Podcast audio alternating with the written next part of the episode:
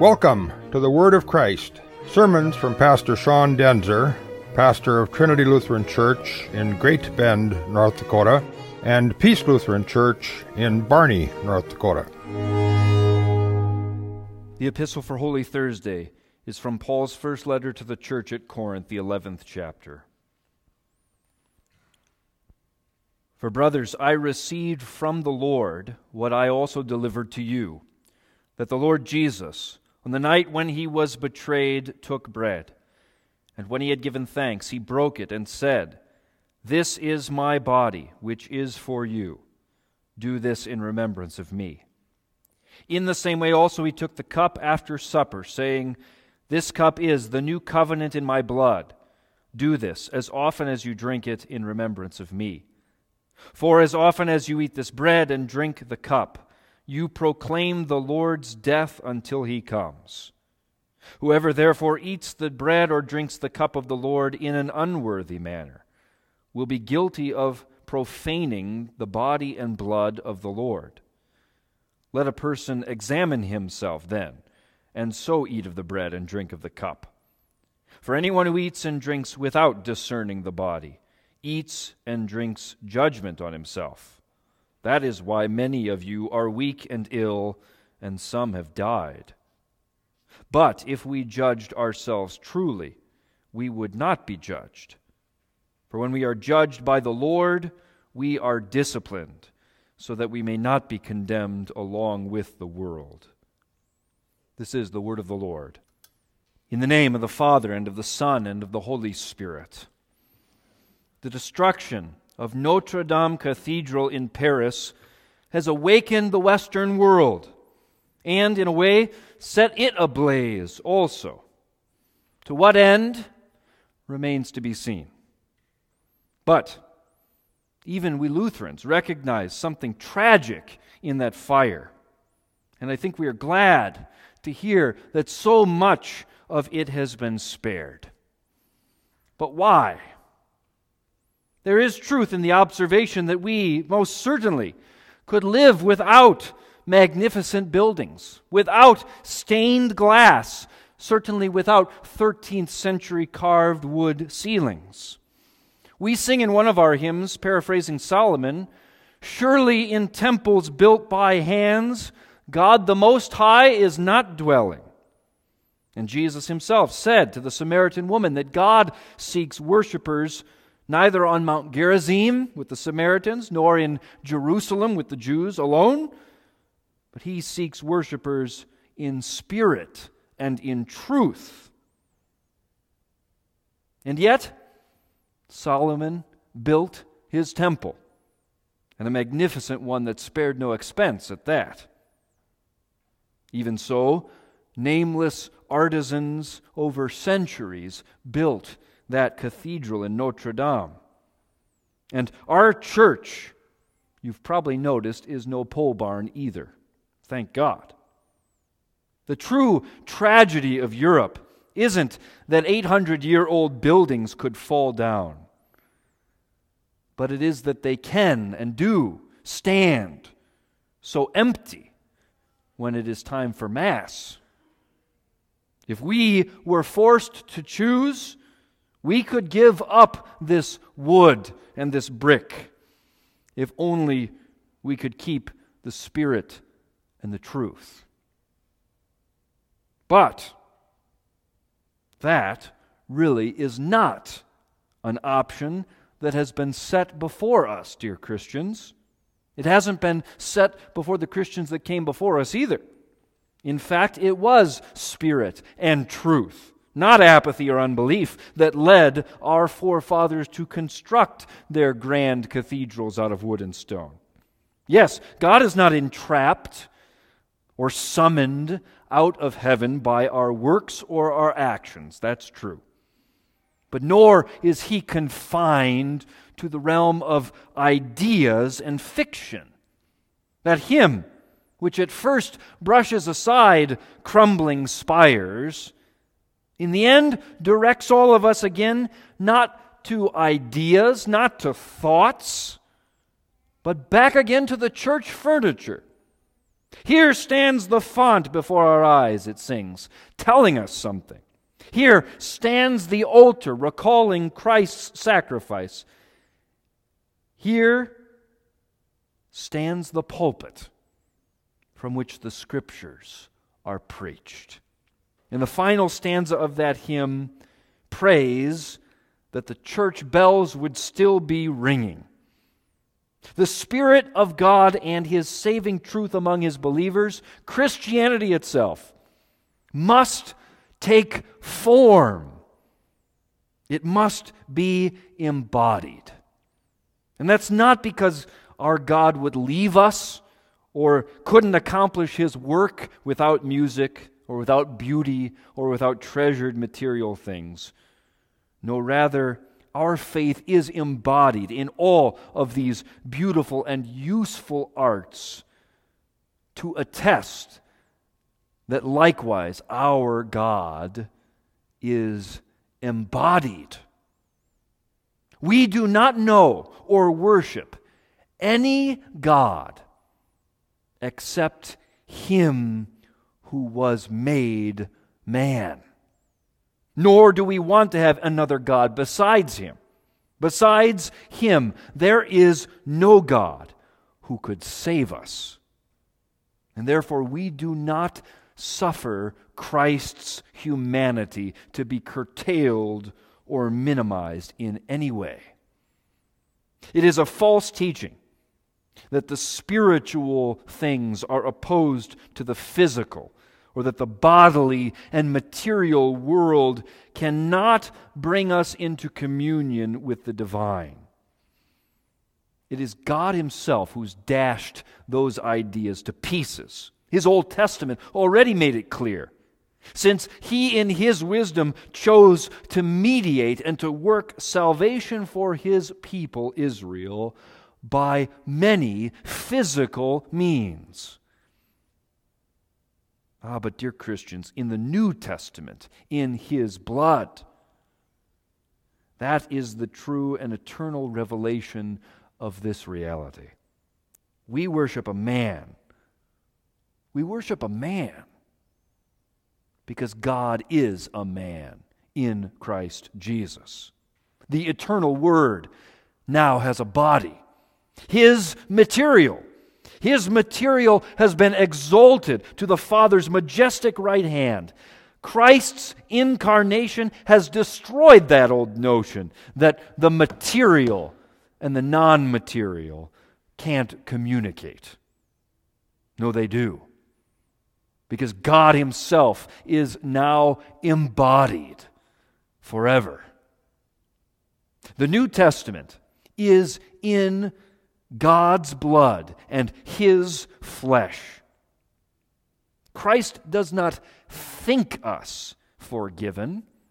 He does not declare it to you in ideas and in words alone. He accomplishes it. He atones for our sins with His blood.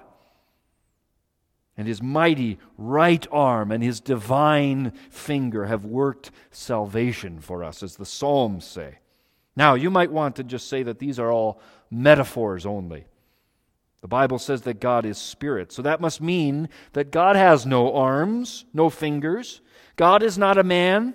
God doesn't need to be called a he as opposed to a she. God is everywhere and nowhere. He's outside of our time and space, and thus our bodies, our material things, have nothing at all to do with Him.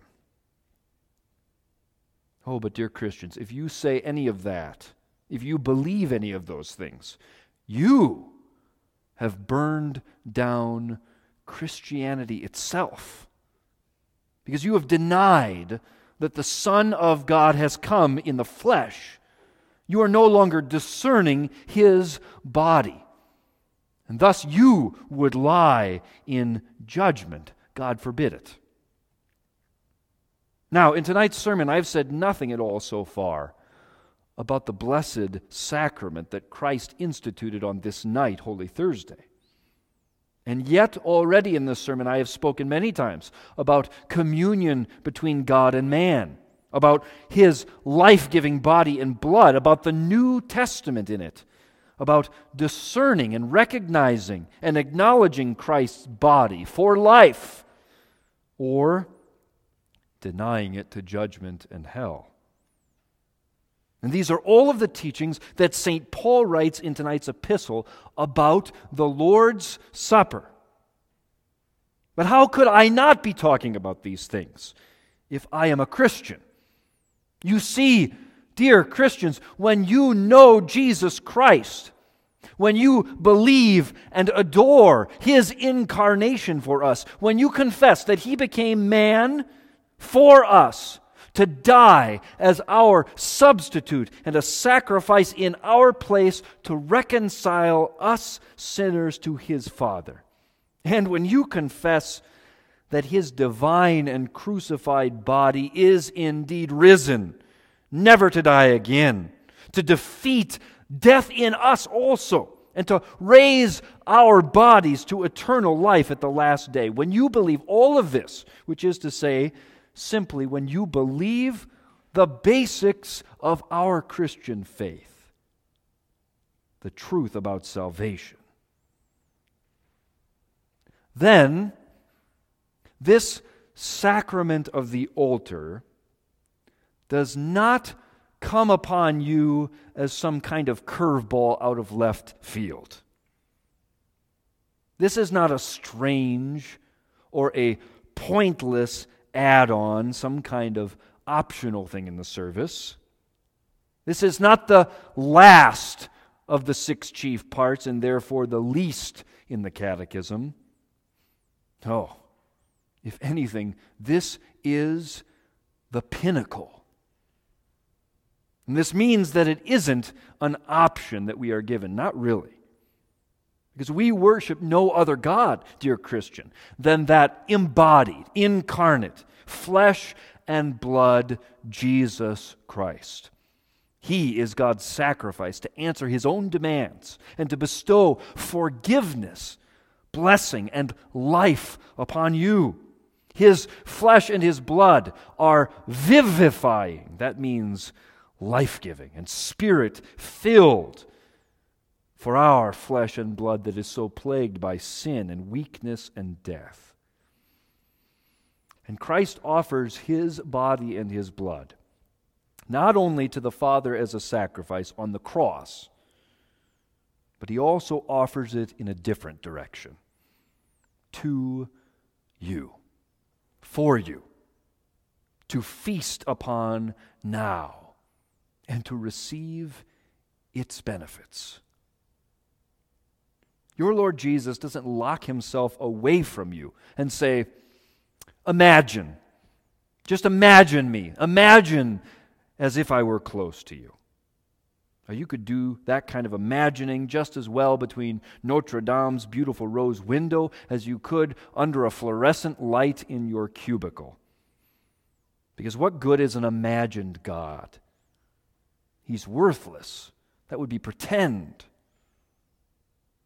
Oh, but dear Christians, the true God, He intends to be here, working spiritual and supernatural life in you by faith. And God does never do this apart from Christ's flesh, not even for a moment. Now, how that amazing mystery of the incarnation is a reality when you are hearing his absolving word spoken to you, or when you see the water of his holy baptism poured over someone's head. That you may not see. But the Lord's Supper, his holy supper, leaves nothing to the imagination. That's where Jesus says, Remember me. He says it nowhere else in the Gospels except at this point, the point where He is nearest to us on this side of the last day. He is as near to us as our own mouths. Remember me there, He commands. Remember me taking, eating, and drinking my body given and my blood shed for you for the forgiveness of your sins. Remember me here with you, Christ says, incarnate, embodied, and present with and for you. As often as we eat this bread and drink this cup, Paul says, we proclaim the Lord's death until he comes. And St. Paul is not talking only about my sermon. He says that your eating and your drinking proclaims Christ crucified. He says that to come to the Lord's Supper, if we come aright, is to confess that the true body and blood of Christ are here. That God is at work in us spiritually, not alongside mere bread and wine, but through Christ's flesh and blood that is here. Paul's warning tonight makes that entirely clear. He says, If you eat and drink the bread and the wine of the Lord's Supper in an unworthy or in an undiscerning manner, you are sinning. And you're not just sinning against God, that would make sense, I suppose, in heaven. You are not sinning against bread and wine, whatever that would mean. You are sinning against Christ's own body and blood, profaning it. Because the bread is his body, the wine is his blood. And it's not our faith that makes that true, it's his word. Likewise, doubt in that doesn't make him absent somehow. Our God is incarnate, He's embodied. And thus, He is bodily present in His Holy Supper, just as His own words say. Either for your salvation or for your condemnation, as Paul says. God's presence cannot be trifled with.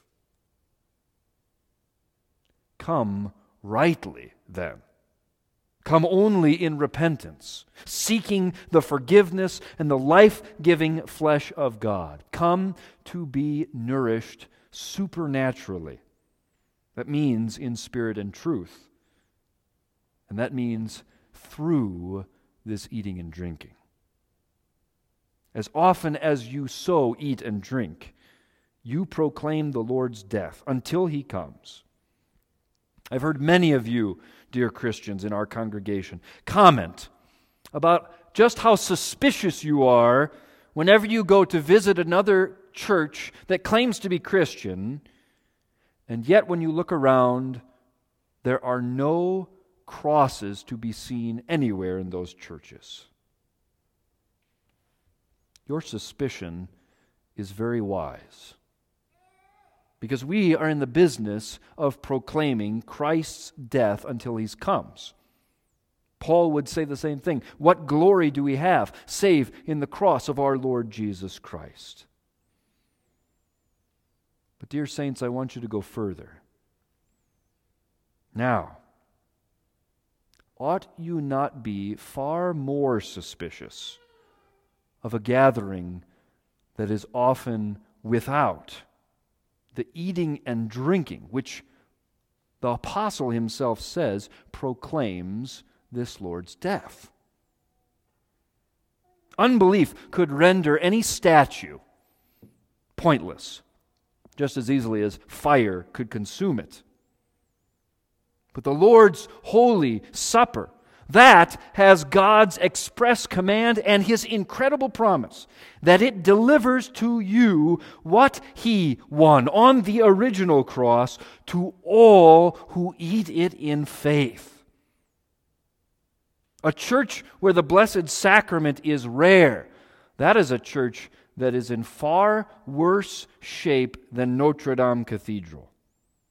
That's a church that is being gutted of spirit and truth in a way that no fire could ever touch.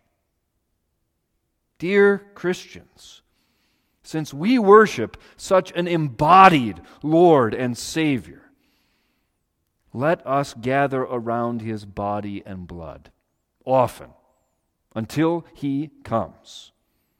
The flesh and blood man, Christ Jesus, he is Lord, who died for us and who gives us life. How else could we put it? This is the entire point of Christianity.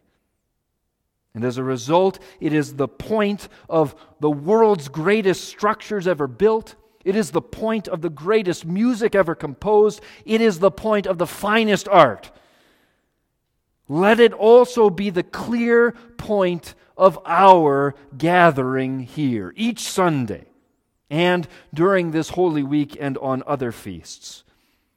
And let it be also the reason to go on in this world joyfully, despite sin and pain and suffering and embarrassment and tragedy and all of this world seeming meaninglessness. Piety tells us that crosses in churches and music, these things are really not optional for us. They are the natural and the appropriate embodiment of our most holy faith that cannot be kept privately to ourselves. But how much more is it the command and promise of our Lord Himself, beside our own pressing need, which tell us that proclaiming Christ's death in the eating and the drinking of His body and blood, that isn't optional. So I commend Christ's Holy Supper to you this night, dear Christians. God awaken you to hunger and to thirst for Him often until He comes. In the name of the Father, and of the Son, and of the Holy Spirit.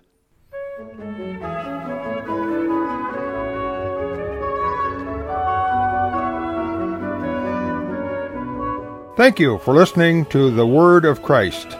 You can find more sermons at verbachristi.blogspot.com.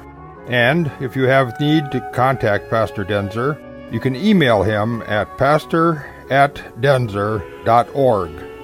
That's P A S T O R at D A E N Z E R dot O R G. Let the word of Christ dwell richly in you. Amen.